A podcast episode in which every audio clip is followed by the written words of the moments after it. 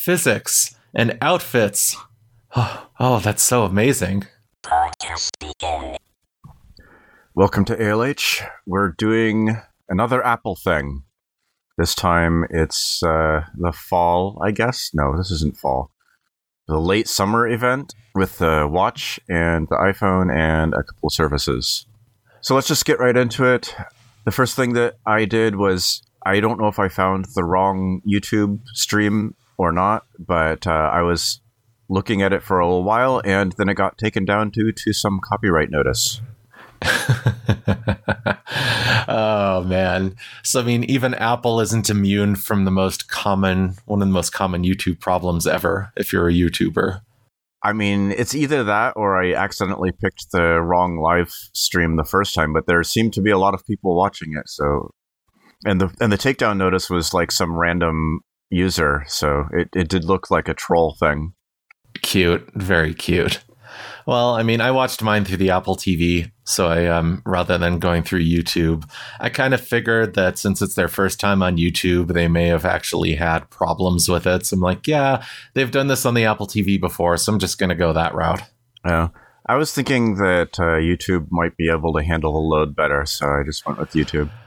I trust YouTube's ability to handle the load. I don't trust Apple's ability to properly route the video to YouTube. Ah. Yeah. So I take it you didn't really see the intro part with the whole intro video?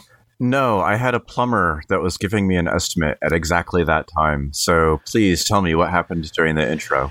It was pretty much a uh, cutesy vector type animation video that shows their uh, different products. And I mean, it showed anywhere from the phone to the watch to the Mac Pro. And I mean, that was one of the things I found surprising is that that was really the only big mention of the Mac Pro besides just comparing the phones to the Mac Pro display. So I think almost certainly there's going to be an October event now. Yeah, probably. You can tell by what wasn't mentioned. So there really wasn't anything Mac this time around. And uh, there weren't any of the rumored things like the um, like the whole Apple tag. And then the one iPad update was the regular iPad update. So, I mean, there's openings for more stuff.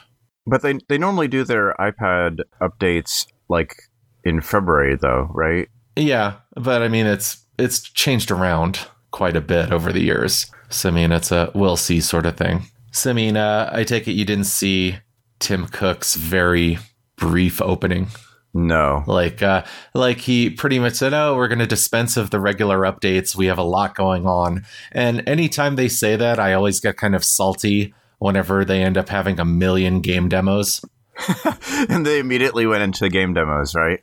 Well, yeah, cuz the first thing they uh, talked about was Apple Arcade. That is about where I came in where with the Apple Arcade, they were demoing that that Frogger and Toy Time thing. Yeah, that was the first demo. And I mean, the first thing that went in my head was, oh boy, Frogger. Frogger, but with physics and outfits. Oh, oh, that's so amazing. Well, Crossy Road was very popular. That's true. That's very true. And I mean, in fairness, uh, the whole thing with, oh, look, there's a giant baby that we need to navigate past. It's like, okay, well, that's kind of different. But I mean, still, I can't get excited about Frogger. I just, I can't. Like, I, I think uh, where I want to go with this is just, I'm disappointed since Konami has so many potential IPs that they have. Oh, was that a Konami one? Yes, it was Konami doing an update of Frogger. They should have an Apple Arcade game that is completely just based around the Konami code. like the entire how, game is is just related to the code. How fast you can enter the Konami code over and over and over again. Depending on how fast you do it, you, you unlock different Konami games. So, like, uh, if you do it oh. really slowly, you un- unlock Contra a little bit faster, Gradius, and Life Force. See, part of why I'm disappointed is they have so many good IPs that they've just done nothing all that great with. Like uh, they have Castlevania and they have Contra, and I'd love to see something that actually involves those IPs on Apple Arcade. It's just uh, I guess the real difficulty is controls. Yeah, most of their good IPs would require tight controls, but that cannot easily happen that way. I guess unless you're using the Apple TV and an actual controller. Yeah, that's true. Well, I mean, I guess uh, with iOS 13, can't you pair a real controller, quote unquote, real controller to the phone? Yeah, but nobody does that. I saw a bunch of those little controllers in like the Microsoft store. I'm like, no, I don't think that I would ever use this. I mean, you know what I would consider? I would actually consider keeping a game controller in my car, and then uh, if I have a moment, just either using the game controller for games on the car or pair it to the phone. What? You don't want to use this Tesla steering wheel and have people outside your car be very confused? well, I mean, there is appeal in confusing people, but that wears off. Uh. So the uh, next game was uh, Capcom demoing uh, Into the Depths. I, I don't know the first word. It was, I think, Japanese. I yeah, I don't know. It was, all I heard was Into the Depths. Shinsekai Into the Depths. It looks okay. I mean, it looks serviceable. It looks fine. I'm somehow reminded of Subnautica and Bioshock, just probably because of the underwater stuff. Another thing I get salty about is when they have a gimmick. Like they said, we recorded the music and the sound effects underwater. And like my retort to that is, and this helps me have fun how? Mm. They just want to show like all of the detail. We gave an entire symphony orchestra scuba gear. I'd love to see that picture. Yeah, that would be awesome. That could be their next game. But the good news about all this is uh, since the service is $4.99 and you get a one month free trial, you can actually try out the game and figure out if it's any good before uh, committing to the service. Yeah, and they kept on saying, unlike any other service out there. And I just keep on thinking, thinking well, except for Microsoft Game Pass? Well, I guess it's different in that it's a game service on a phone. There's uh, I guess the the Microsoft one is currently only PC and Xbox and not on the phone. Though I think that they have uh, they're working they're doing a Xbox service for mobile devices, so Game Pass could go there too. Is that ready yet, or is that like way in the future? Well, a lot of the tools I think are. Yeah, I think they also announced for like Xbox Live on Switch or something like that too. So, does something count as being new if you take an original, like a regular idea, and add but on a phone to it? No, just like all of those patents that are except on the internet are also dumb. Well, I noticed a lot with this this whole presentation thing that a lot of things they were talking about was taking something regular and adding but on a phone. Like uh, for instance, the editing that they were saying that oh, you can do all sorts of editing on a phone now.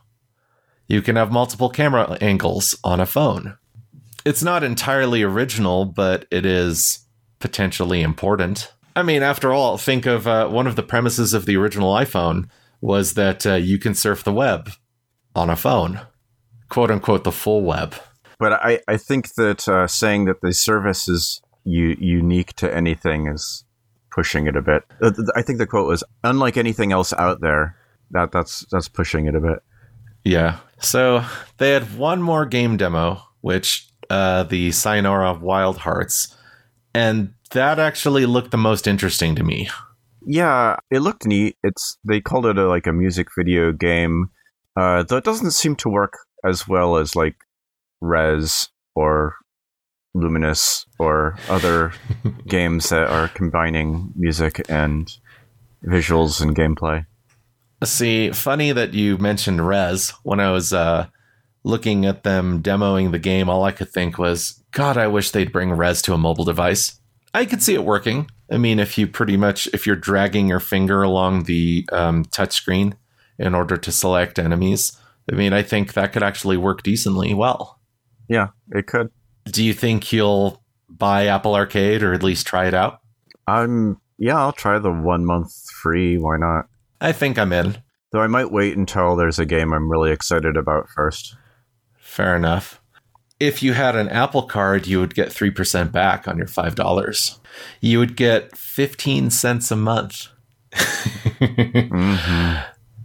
Those sweet, sweet cents. Next year, when they have Mint support, you know, maybe that'll be your time to jump in. Probably. The next one, they're TV Plus. And they started off by talking about how great their trailers were and how many views they had. And how Tim Cook gets to see everything ahead of time. Yeah, he, he likes rubbing that in. I loved watching this. that that really makes me curious like okay what level or what stage of production does he actually get to see? Like is he watching the show before all the special effects are done? Tim cook views the dailies. Cute. Oh man. He created the uh, apple tv plus specifically because of want, want secretly wanting to be part of the film and tv industry all of his life, and and now he can be a producer. Man, that's one way of doing it. What did you think of the See trailer? I mean, it was fine. I'm, I'm. It was sort of a like what Plato's cave allegory kind of thing. Yeah, I mean, it looked serviceable, but then the thing about trailers is that sometimes, uh, sometimes trailers are fantastic and the movies are ho hum. Mm-hmm. And sometimes trailers are ho hum and the movie is fantastic. Mm-hmm. When it comes to fantastic trailers, I always think of Star Wars Episode 1. and just how excited everyone was to see that movie. And uh, what do you end up getting when you go see the movie? Misa Jar Binks. Mm-hmm. and then on the other hand, I remember Fight Club. Oh, yeah. That was complete opposite. Completely underwhelming trailer like okay why would i see this and then you see it and it's like oh wow yeah fight club had a really difficult uh, problem to solve for their trailer though very true very very true so i mean with See, it's a decent enough trailer to say okay i'll, I'll give it a shot and i mean uh, so they said the first shows will be available november 1st it'll be 4.99 a month and you get a year free when you buy an iphone or ipad yeah, but not a watch. Man, otherwise I'd be set. Yeah. Well, I guess uh, maybe you'll get a new iPhone this year after all. uh, probably not. For that sweet, sweet Apple TV Plus. Right. I think the new computer is more likely. Yeah. What I found interesting about Apple TV Plus is that that was the one thing that Tim Cook presented. Like uh, for the rest of the presentation for the different things and different products, it was always being handed off to somebody else. Well, you see, this is the only thing he's actually seen. oh, oh, really? Apple's that secretive? Yeah. Otherwise, otherwise he would have said when I was playing with the new iPhone. and you and you remember like when uh, uh, the after presentation for the Mac Pro, how Jony Ive was telling uh, Tim Cook features about the new Mac Pro as though he had never seen it before. I mean, could you imagine what that would be like if that was actually the case? And uh, since uh, since he had no involvement, that he looks at everything else, and then at the very end, if it's a really lackluster year, he comes out and is like, "What the fuck is this?" but but no, of course he he knows everything and he has to feign surprise. I think uh, why I'm bringing that up is I think it shows how important he thinks Apple TV Plus is. Apple Arcade is kind of a side.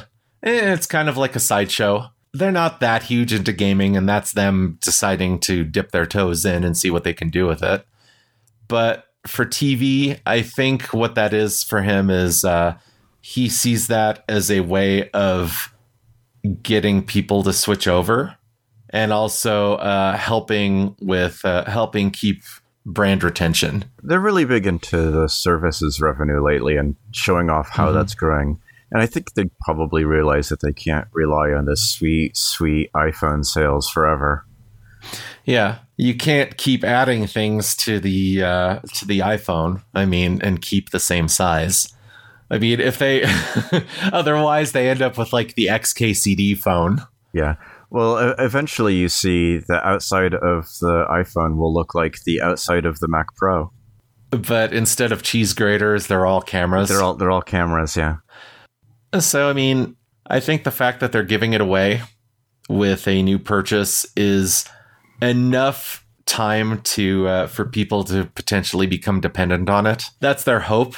That since they are so late to the game with uh, TV service compared to Hulu and Netflix, that people will hopefully stick with it after a year. And also, it is one thing that they can use against Disney With their gazillions of IPs because they own Yeah. everything. hmm And I mean, Disney is the 800 pound gorilla when it comes to intellectual property. Uh, they're pretty much going to uh, be the big disruption in this whole thing, I think. A whole lot more than Apple TV Plus. Yeah, especially after they pull all of their IPs off of Netflix. hmm I think that uh, Apple TV Plus, that they're not looking for something that's going to change the landscape because I don't think they can do that.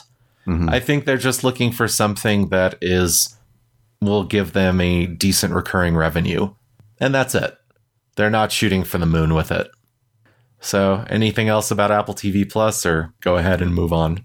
In the See trailer, there was some things that seemed sort of weird, like the very well coordinated and placed uh, horse riding for people who can't see, and also the face painting seems sort of weird for people who can't see. I mean, it could be tactile. I mean, the different paints might have different touches. Okay. Um, I was actually I was thinking about that too when I saw the horseback riding. Have you heard about how uh, there are specific blind people who can echolocate? Yes, I have seen that, and uh, apparently it's fairly common. But um, I guess a lot of parents sort of discourage the clicking noises that a lot of blind Mhm. people make, and so they end up not being able to do it. But the parents that don't discourage like the clicking noises, a lot of times they end up being able to echolocate and walk around. There's a video Yeah. of like one blind guy who's uh, doing it and riding a bike. Yeah, and uh, I think there was I think it was a Radiolab that had an whole a whole episode about echolocation. Mm-hmm. So one thing I'm really curious about with this show is whether or not they allude to that at all.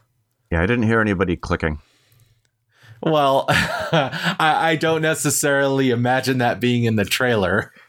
That'd be awesome though. Like it's sort of like the this this original Star Trek ship noises. There's this like a constant clicking in the background of that show. Hmm. I'd give them a whole lot of credit if there actually was clicking like that. They're totally not doing that. They're, no, they're totally not doing that. Yeah, no way. But my understanding is for blind people who echolocate that uh, the visual center of their brain ends up lighting up similarly to people with sight looking at things. right. Right. So, I mean, it's just it's fascinating to think about like how uh, how does a blind person who's never seen has never seen anything, how do they actually see it? Like, Mhm. how does it register in their brain? And I always think of uh, Metroid Prime. That Okay. I think it was Metroid Prime Two that had uh, I think it was echolocation within the second game, Okay. and uh, like I I try and picture is it something like that where you see things like lines or blobs or uh, I don't know. Well, I would imagine that if it's processed in the visual center, then it probably looks to them like a brightening and darkening image, sort of. And I mean, would there be any kind of color or anything approaching color? I if there's a usefulness to having processing that information with color representation, then probably. Well, I mean, and also, if so, if uh, the different quote unquote colors coordinate or correlate to um, to different properties within the environment. I don't know. We have to go find a person who can echolocate and ask them these questions. Uh, see what uh, I was having a conversation a while back, and what I was saying is what it would be fascinating to find is somebody who was blind at one point and echolocated, and then eventually one day gets their sight back, and then ends up becoming an artist so that they can actually depict what it's like. That would be neat, but I think that the people that end up being able to echolocate generally are never able to originally see. I'm saying that they couldn't originally see, and then for some reason they end up getting their sight when they're 25 or 30. Yeah. Well, the problem is there that like the visual system, the interpretation of the uh, information would not be developed, so they probably still would be Mhm. blind even if they had perfect eyes that were restored later. Uh, sort of like people with uh, lazy eye, uh, a lot of it is they, they are considered blind in one eye. Um, even though the eye works properly, the problem is that their brain didn't spend the first two years of their life uh, processing the information from that eye. So it's uh, a neural issue instead of a physical issue. So that's something that wouldn't be able to come back at all. I mean, even in a limited capacity. Uh, maybe in a limited capacity because of brain plasticity, but it would probably take, it would be pretty limited and take a very long time. And then after that, uh, like supposing that this could happen, um, that a person would be able to see, I imagine they would still echolocate. So would it be almost like an overlay of uh, what they're able to see combined with uh, the echolocation information? My, my guess would be that if they're using the same sort of processing centers as being able to see, then they would have to pick one or the other. Yeah, interesting. So it's like it would turn off at one point and then switch between the two. Hmm. Well, what a fascinating conversation. I mean, stemming from Apple TV Plus. yes. Watch that this ends up being way more interesting than the actual show. Good chance. We could have our own radio drama about vision. Mm, From two people who have uh who have decent eyesight. I mean, Yeah. who have absolutely nothing useful to contribute towards this. hmm Next was the iPad update. And this is the regular iPad, not the iPad Pro. This is seventh generation, has an A10, so old. An updated, bigger screen. I mean, it looks like they are trying to just like move some of the old Pro hardware into the regular iPad line. The most interesting thing I noticed was it has a home button still. Yep. Like when they first showed it, I was wondering if it was something where they first showed the image and then surprise, it doesn't have a home button. Like uh, I didn't know if it was uh, going to be some kind of bamboozle, but no, it still has a home button. But it can it can connect to those uh, fancy keyboards now. Yeah. I mean, it seems kind of bizarre to me because you have this entirely different way of navigating uh, an iPad based on whether or not it's a pro iPad or a non pro iPad. So, I mean, I'm assuming with a regular iPad, you're unlocking it with Touch ID, and there, uh, I don't know if the whole swipe up to go home, this is similar to the um, the iPad 10s and the iPad 11s. Um, I don't know if that functionality is still there within the regular iPad. Yeah, I, I don't know. The, it did show them like switching stuff by swiping along the bottom and whatnot, though. It's funny that uh, whenever they show stuff like that, that uh, they had a large amount of time uh, focused on showing multitasking and basically what is iPadOS 13.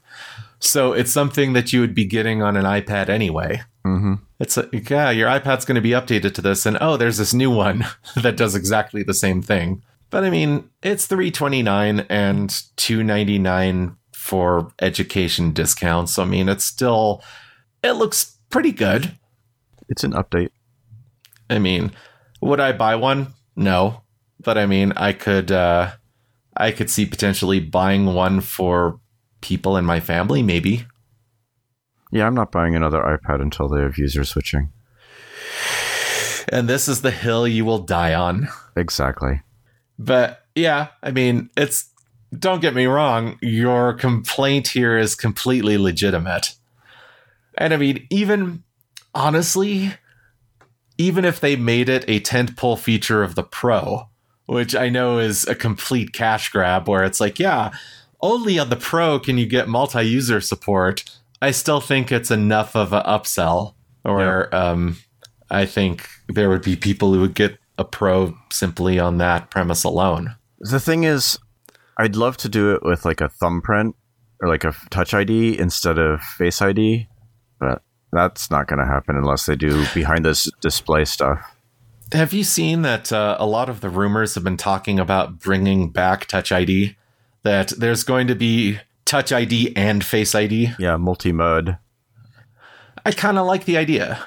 It's uh, it's serviceable but ho hum. Nothing exciting. Yeah, pretty much.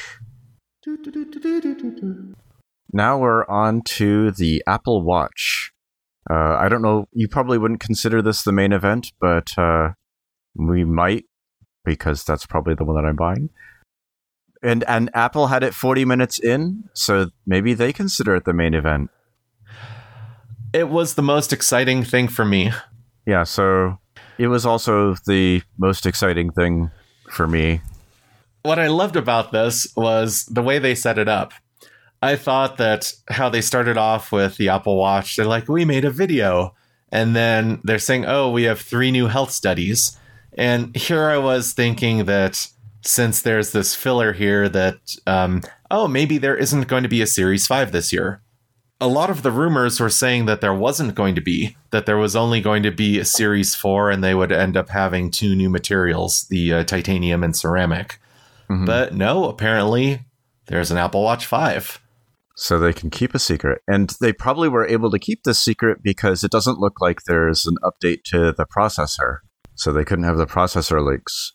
There actually is. Um, that was uh, one of the things I was looking at. Oh. There is an S5, which the S5 is up to twice the speed of the S3.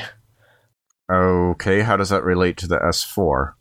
Uh, I'm trying to find on Wikipedia. Oh, okay. So, quote The new S4 64 bit dual core processor is capable of up to double the S3's performance. Okay, so that sounds like it's the same speed then. Yeah. Although it does say that there it does say that it's an S5. Maybe that's just for power? Power management improvements? Yeah, it's entirely possible that it's power management improvements or who knows what other kind of uh, features. But, um, hmm, I guess it's not going to be any faster. Well, I'm reminded of the iPhone 3G, that uh, the iPhone 3G wasn't any faster than the original iPhone. Um, so I don't think that we've covered like the thing that was nice about the Series 5, however, which is the new always on display. That's awesome. That completely sold me on it. Uh, yep, that was one of the few remaining things that uh, I had as on my wish list for it. Most of the rest of the stuff can be taken care of via software. So, one of the big rumors was better sleep tracking. That can be done via software. Yeah, I already use mine for sleep tracking. So, I think uh, one of the things that it would need better is faster charging.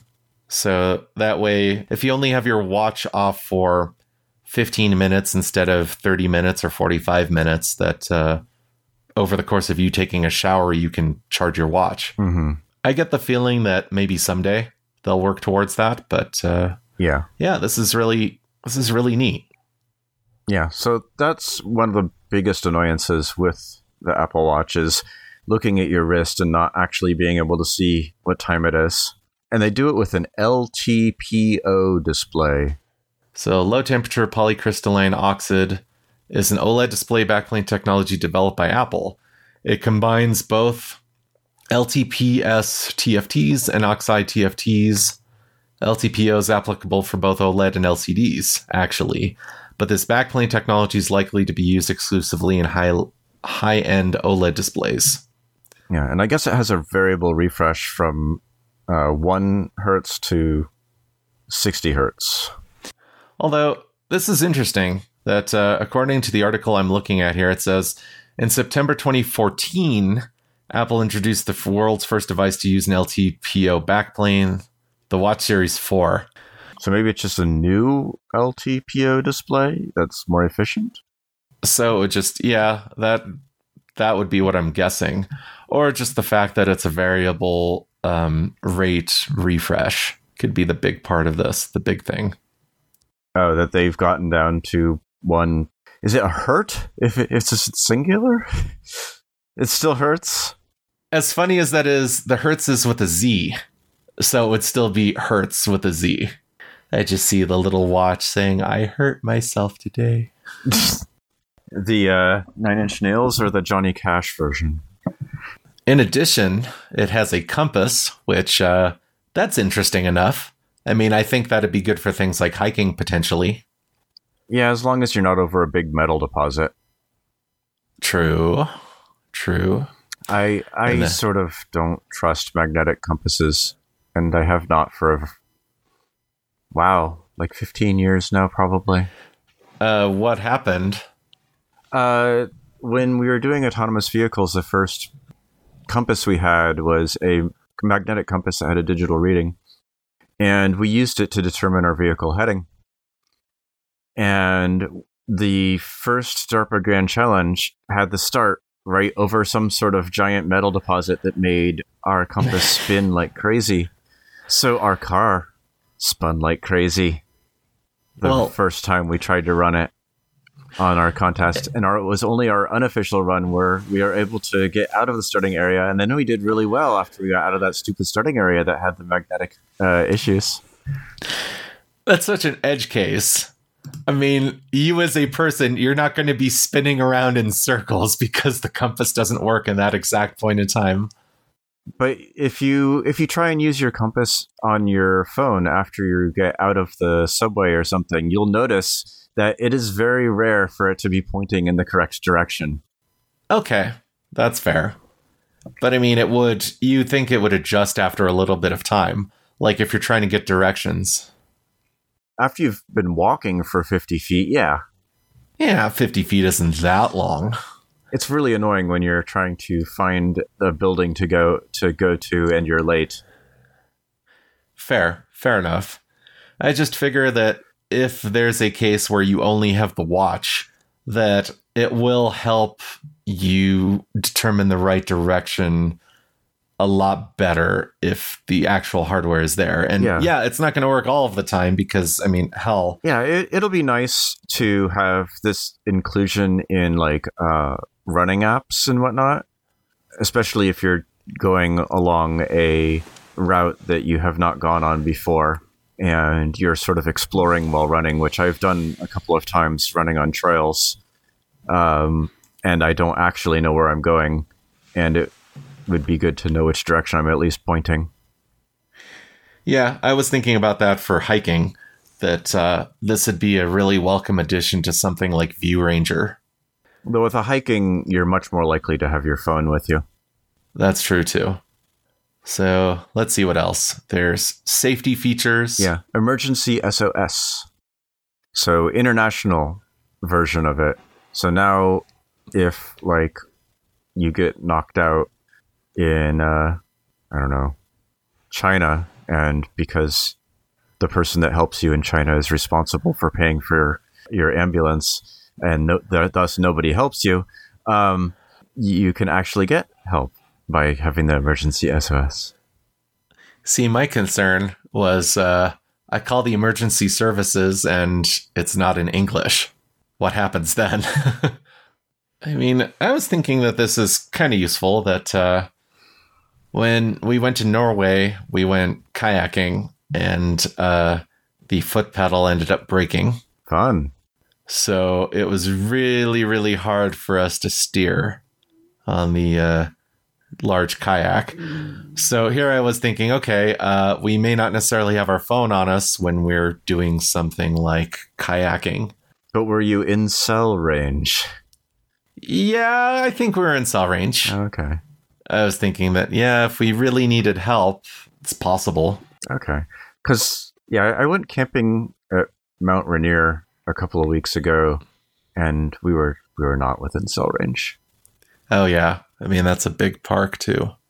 Part of why I think this is important is uh, there is a lot of talk about um, eventual universal internet and cellular connectivity. Like, um, there was a company I was reading about that was uh, looking to put up a whole bunch of low Earth orbit satellites, and uh, what they were looking to do. What's that? Wasn't it uh, Apple or Tesla that was planning on doing that anymore? Well, Tesla is one of the companies that's looking to do that. Well, not Tesla, but SpaceX. Oh, right, The, uh, SpaceX. yeah, the uh, the other Elon company. But there was a separate company that was looking to put up their own network of uh, low Earth orbit satellites, and what they were looking to do was having it augment a regular cell phone network. So this company is going to put a whole series of satellites in low Earth orbit. And uh, with a regular cellular device, regular cellular devices are set to cut off at around the 25 mile range. So it won't try and connect to something that is like overly far away.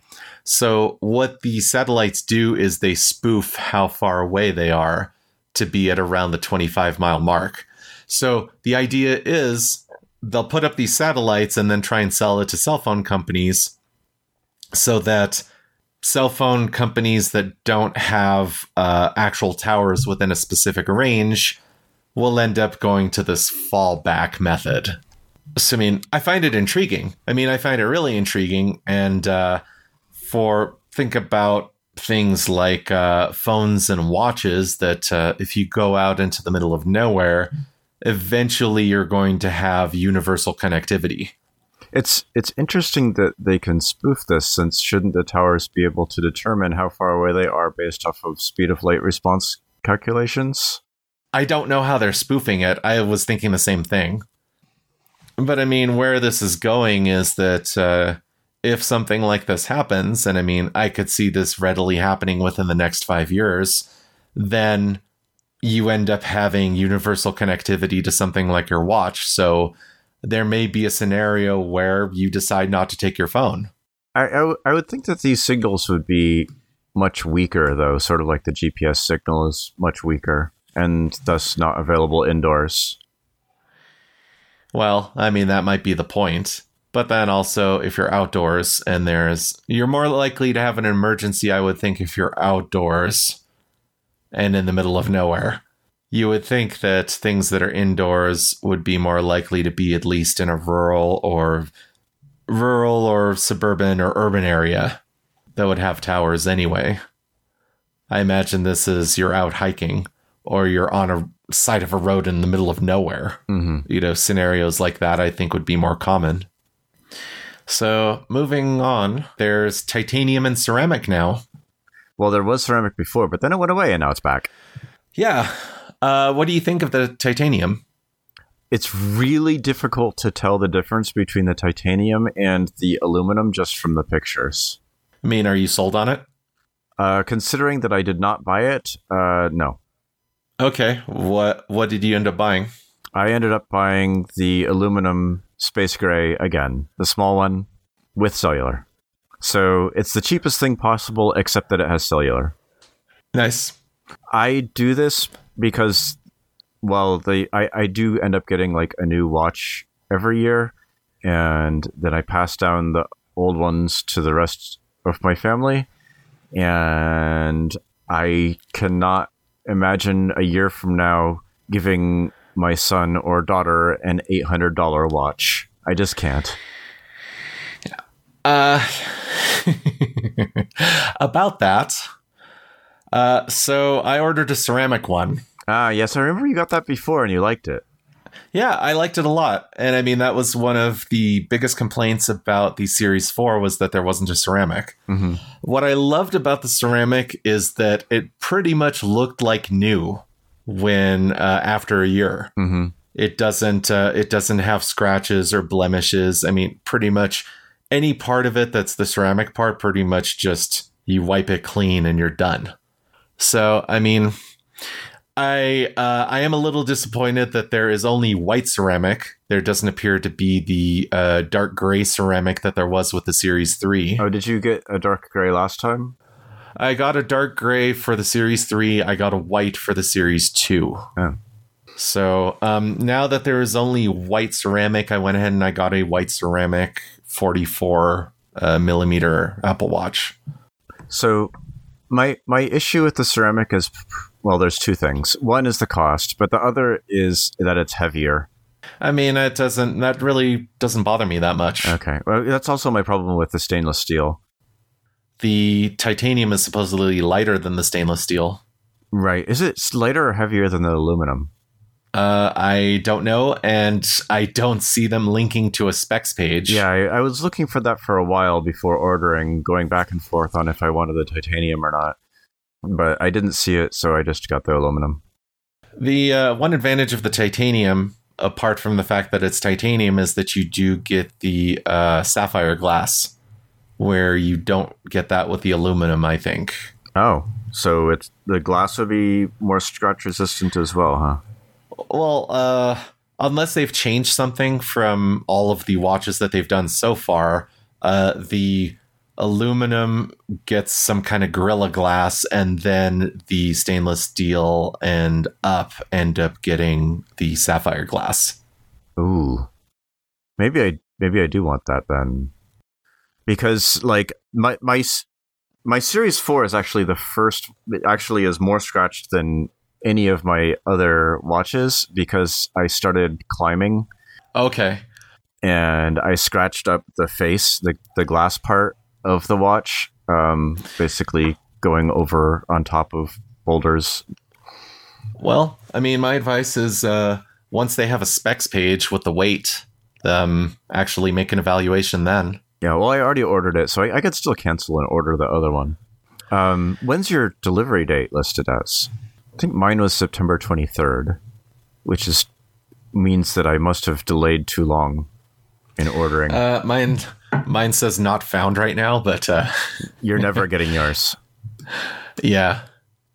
Uh, it says the twentieth for me. Okay, so you you ordered yours a little bit earlier, and you probably ordered a less popular one.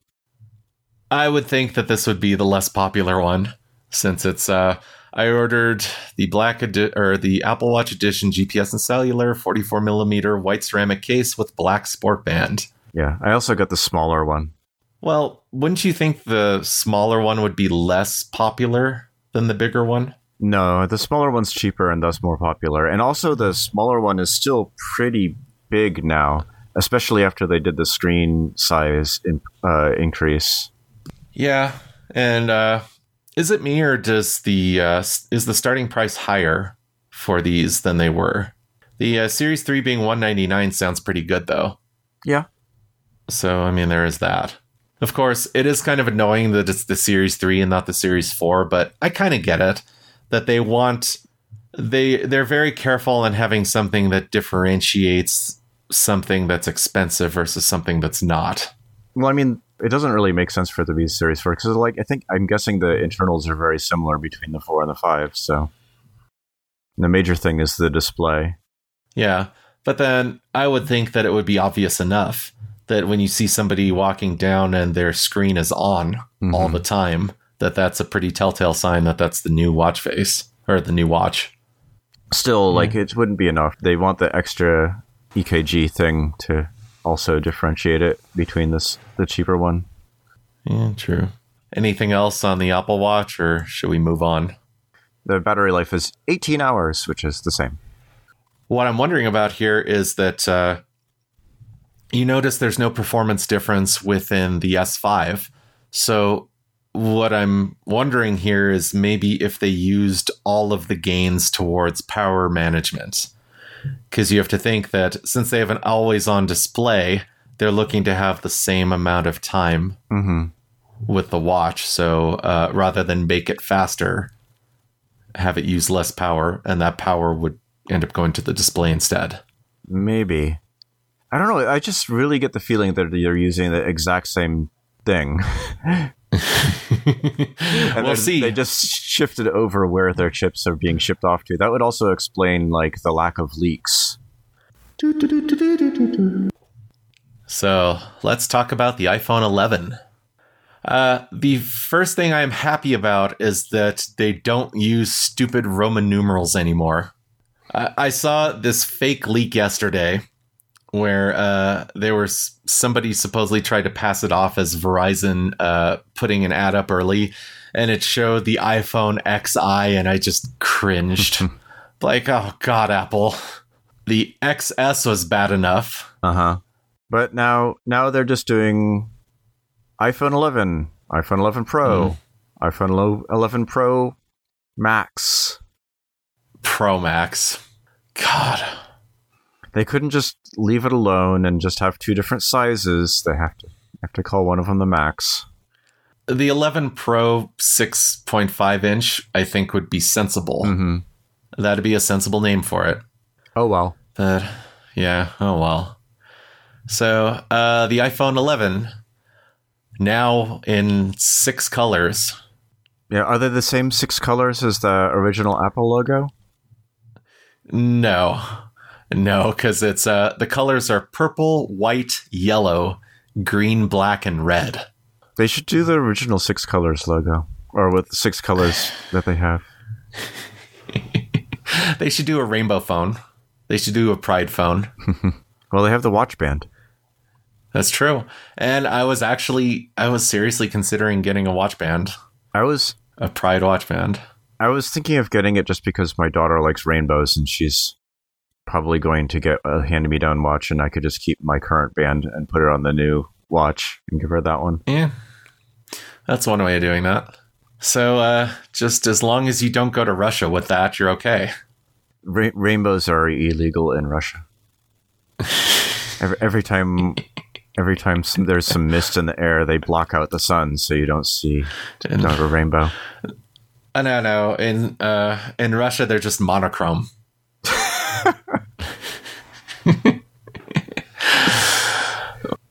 so there's the 6.1 inch liquid retina display. It's like, okay. I mean, looks par for the course. Yeah, But there's Dolby Atmos support in your phone. All I could think is, what? Really? I, apparently a lot of people really like watching movies on their phone in bed. Without headphones? Apparently, So here's kind of a question that uh, if you do have headphones and there is Atmos support, does that mean you actually get things like pos- positional tracking or, or positional sound or anything like that? maybe. I suspect it's like optimized for right in front of the phone, and so Hmm. like their little microphone positioning stuff is trying to take your head position, your likely head position into account and project the sound such that it sounds best a couple of feet away from the phone. That seems kind of bizarre to me. Even in my house, I mean, I just got um, an Atmos sound bar, and even that seemed kind of questionable to me. I didn't get it because it was an Atmos sound bar. I got it because I was trying to, uh, I was trying to fix some other problems I had with my previous sound bar. Which soundbar did you get? I got the Wirecutter recommendation, which was the Vizio SB46514-F6. Okay. So it is a true Dolby Atmos capable soundbar. So it has two rear speakers and four upward facing speakers that bounce sound effects off your ceiling. Fun. I don't think this means that the iPhone 11 is bouncing sound off of your ceiling. That'd be cool. So the camera's interesting. I mean, the fact that they decided to go for a wide camera angle Mm-hmm. was that was intriguing to me. Someone someone was just like uh really fed up with people doing vertical videos to fit their subject in frame and they're like, "No, you must do wide. I'm going to stick a whole new lens in there so you do wide."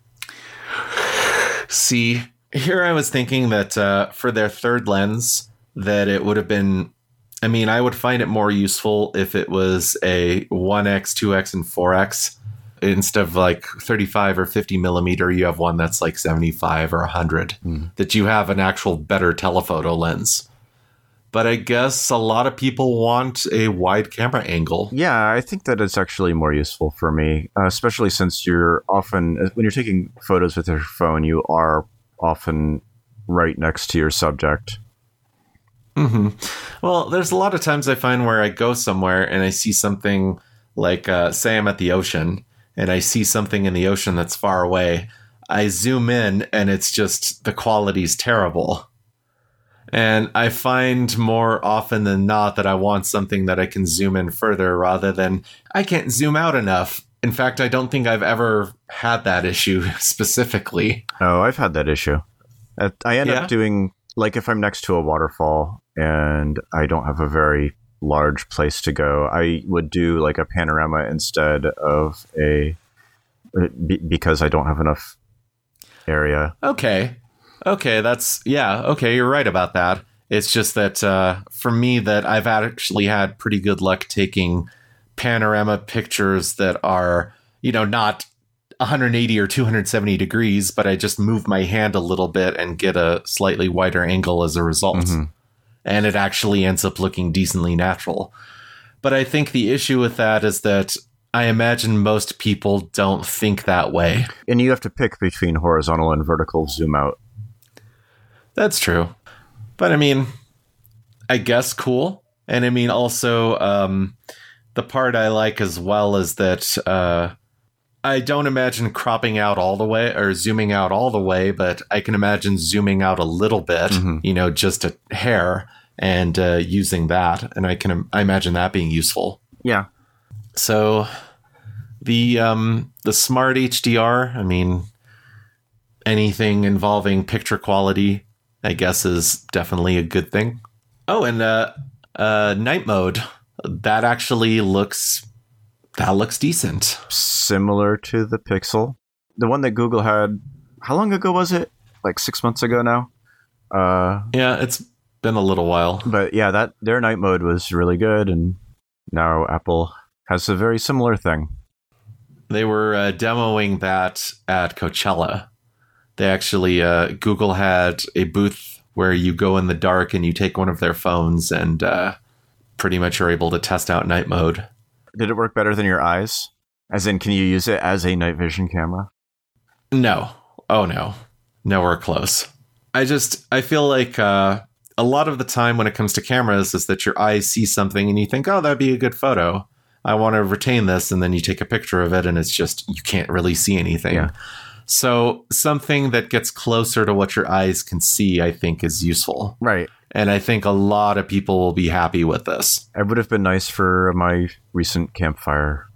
Well, there will be other times. Well, I don't know if I'm getting this one, so we'll see. And then the portrait mode, adding photos of pets. Okay. I guess that's nice if you have a pet that you care about that much. um, better video stabilization. That's definitely useful for me. There's uh, the quick take. Quick take seemed really interesting. So, does that mean there is no more burst mode? Well, first let's talk about what it is. Uh, so, so instead of taking a whole bunch of pictures in burst mode, it will now allow you to take a quick video, uh, which I think is probably better for most people because I know that I've accidentally been in photo mode and wanted to be in video and wanted to catch it right now, uh, but I had to switch modes. It takes another two seconds, then it's gone. So, what I want to know from this is can you actually extract pictures easily from the video that you take? That would be interesting to know. Yes. Is the quality different? Like, uh, since you're taking picture, since you're taking video instead of pictures, does this mean that uh, low light mode is less useful? Like, if you're in an area with low light, or is this a setting that you can toggle between if you still wanted to do burst mode? Uh, yeah, that would be interesting to know. also when it comes to i guess choosing your picture since i guess these are all HEIF files now um i guess you take a movie and then choose a keyframe it's just uh, yeah, there's a lot of questions that come from this. Yeah, then then they went and they showed like a simple uh, video shot on iPhone, which was on the salt flats with old cars. Seems like a waste of the. uh, Was that the Bonneville salt flats? Because it seems like a waste of a place where you can go really fast if you're using those cars. It also seems like a waste of those cars to be getting damaged with the salt. well, I hope they uh, they have the money to restore it after. Okay. What I find so funny about all of these ads, or well, they are ads, these ads and these promos, is that yeah, you're taking this footage with a phone, and it does look super super good.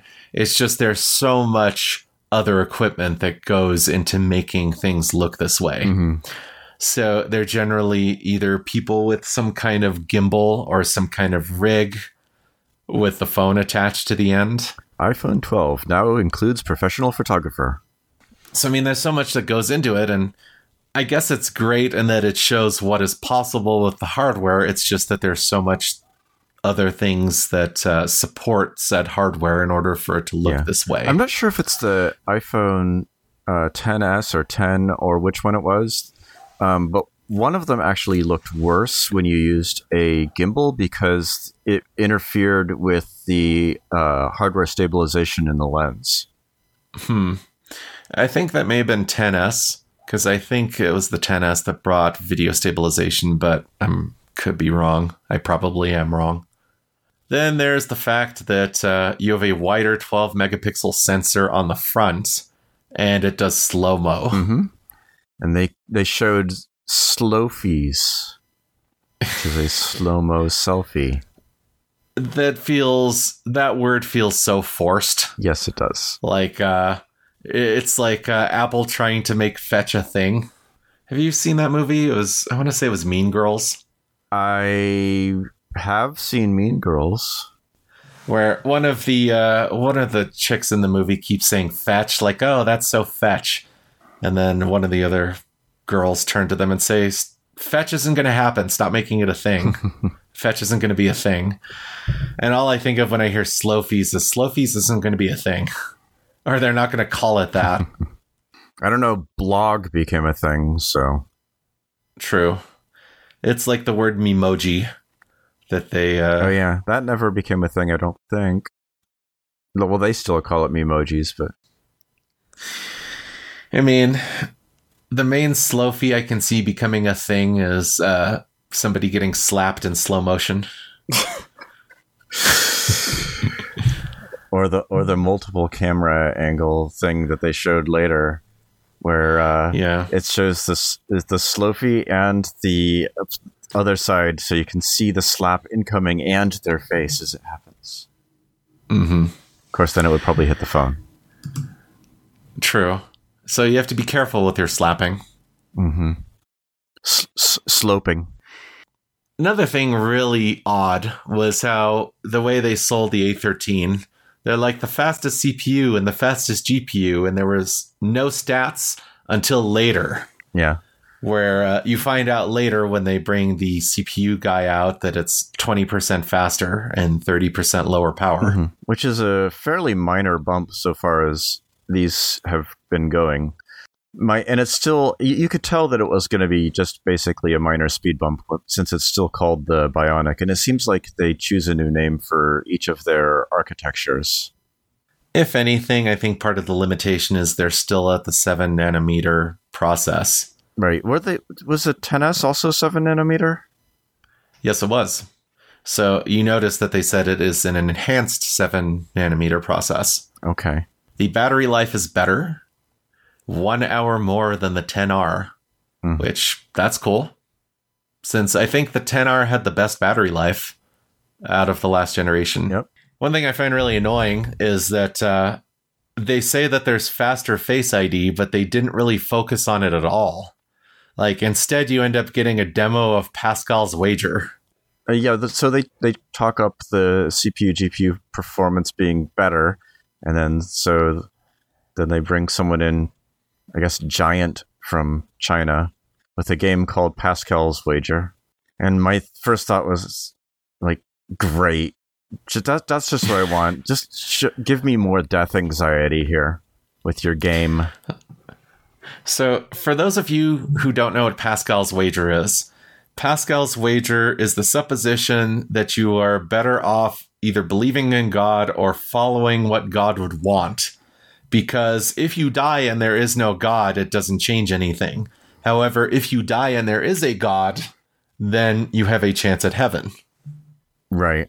Theoretically, it would be better to believe, but it does not include the any sort of hidden costs to your actual life for uh, having that belief. Yeah, and it doesn't uh, it doesn't state which specific belief in God that you should follow. hmm It's an overall arching message of hey, be good. hmm So yeah, I'm seeing this and I'm thinking, yeah, this isn't what Pascal's wager is, and the name of this game is hilarious. Yeah. Where you instead you end up getting existential dread, existential dread during an Apple podcast or Apple keynote Uh-huh. because the thing's named Pascal's wager. Yeah. That's all I was thinking about during the en- entire demo. I'm like, uh, no. No. That's the uh, the one thing that Apple wants to tell you. You are going to die someday. and you will be no more. Buy our products. So, yeah, we ended up seeing what, two or three minutes of Pascal's wager instead of actually finding out more features of. Yeah. It, it looks like a random fantasy action game. And then supposedly the uh, the phone is more scratch resistant too. And you see these features in the ad that they show. the ad that they had right afterward they like tease you like the phone is like hovering over like the cement and the cat goes up to it and knocks it off the table as it's falling it goes into a purse i'm like oh i wanted to go onto the cement And then it's jingling inside the purse. yeah It's like the main thing I want to see. It has faster Face ID. How much faster is this? Mm-hmm. Tell me.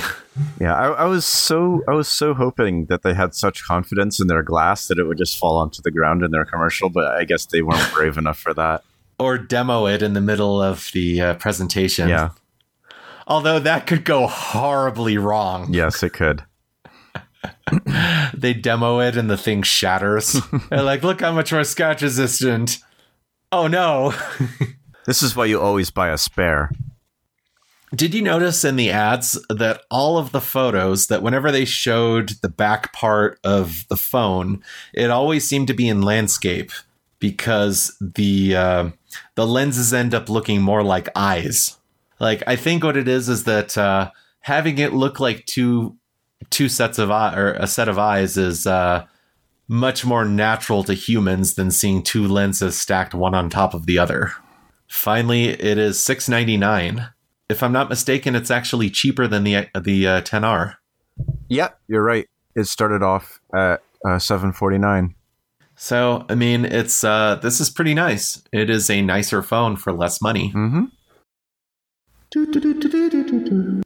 And then we get to the more money phone, which is the iPhone 11 Pro. This is their first Pro phone. And the Pro Max. Yeah, and the Pro Max. Because they couldn't leave well enough alone. The first thing they announce is that it will be available in midnight green, midnight green, space gray, silver, and gold. At least they have four colors for their Pro now. But midnight green, really? There's a friend of mine that uh, said that they liked it, so. The uh, midnight green, when they first showed it, I didn't even realize it was green. I thought it was just off-color gray. Yeah, me too. Here, Apple is saying, uh, trying to make us question if we're colorblind or not. it's similar to um, remember the iPhone 5C, which had uh, all of the festive, unapologetically plastic colors. Yep. Like, I feel like the 11 is kind of like the 5C, and the uh, the 11 Pro is more like the 5S. But they've been doing that for a while, though. Yeah, the stuff that's more expensive has more muted colors. Yep, the 10R is the same way. The had more colors. All of all of the cheaper stuff has m- more ex- exciting colors. If as, as soon as you're a pro, then then you think in gray.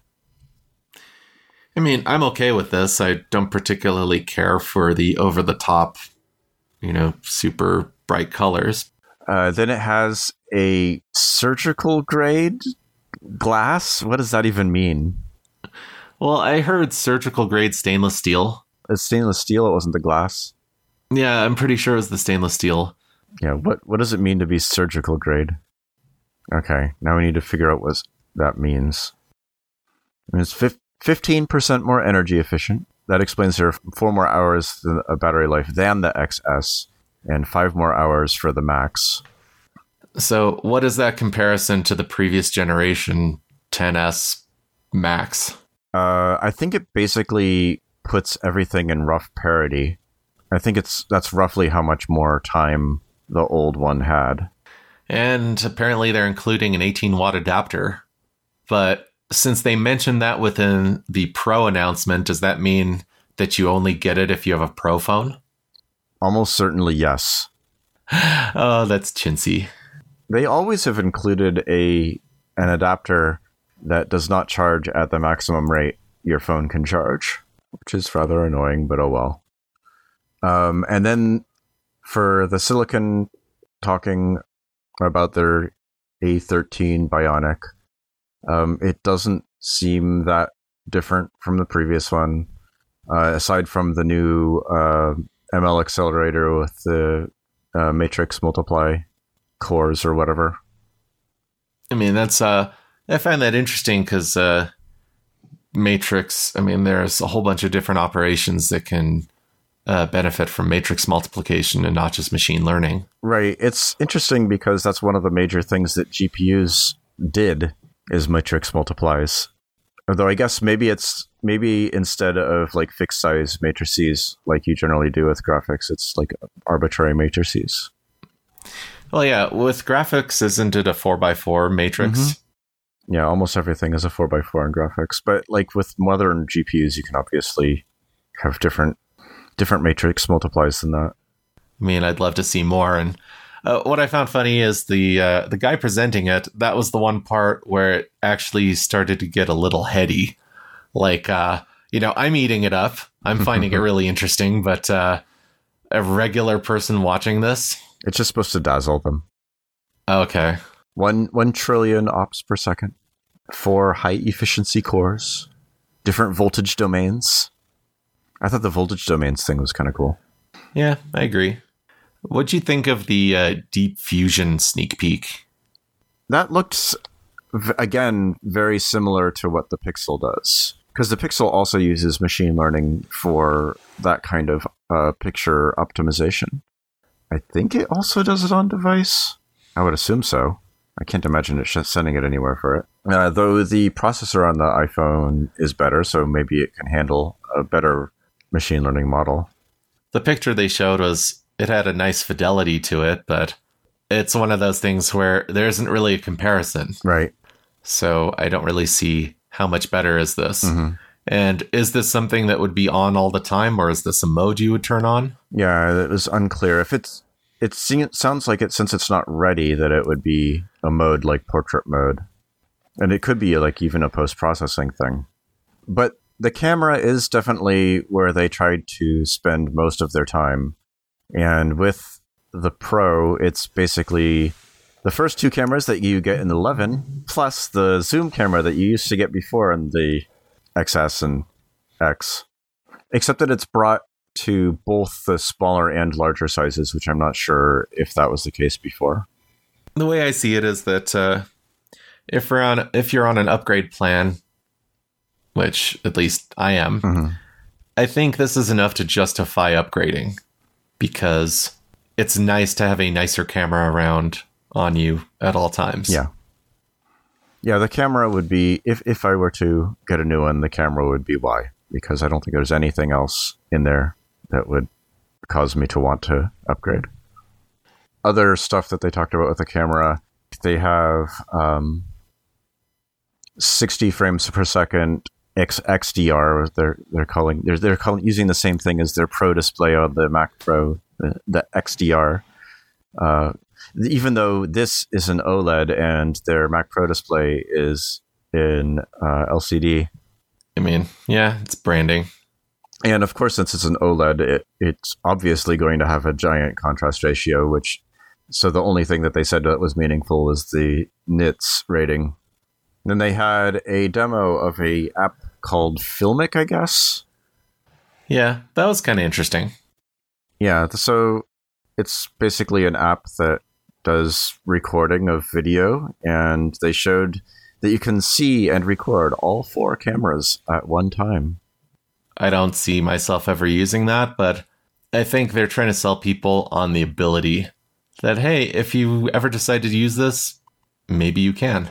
So there's two two situations where I could see people using it. One is for performing interviews with someone, uh, where it would be useful to have both the selfie and uh, the subject in at once, and the other is um, doing things like unboxing, uh, where you can see the person's reaction to the unboxing along with filming the actual unboxing of whatever it is that you're trying to open. I mean, it would be uh, you have to make sure you get the right angle because I could see that looking terrible. Yeah. So, so the the thing I was thinking, so iPhone 12 pivot the phone bends so you can aim the selfie camera in a different direction as the main cameras. Get multi camera shots from one iPhone. Oh no. You just need to put it on a steady cam and rails and have it uh, swooping along. And then you can use the AR to like composite things into your scene. they didn't they didn't have an AR table today. Yeah, I noticed that. That was that was interesting too. There were quite a few things missing this time around. There was uh, there was nothing for the MacBook Pro. There was new iPad Pro, and then uh, the big rumor about the Tile competitor. There was nothing on that. But they did announce new cases, including a clear case. The other thing was uh, they didn't have any kind of device to device charging. Oh yeah, that was another rumor that uh, there was a guy online who was salty that said the only thing that Apple can do is charge your card. uh, you know, at the end, when they show like a big wall of things that here's things we couldn't talk about, and I'm furiously trying to scribble, mm. That apparently they have a new chip called the U1 chip. I get the feeling that there's a lot of uh, small hidden capabilities that they didn't talk about with this.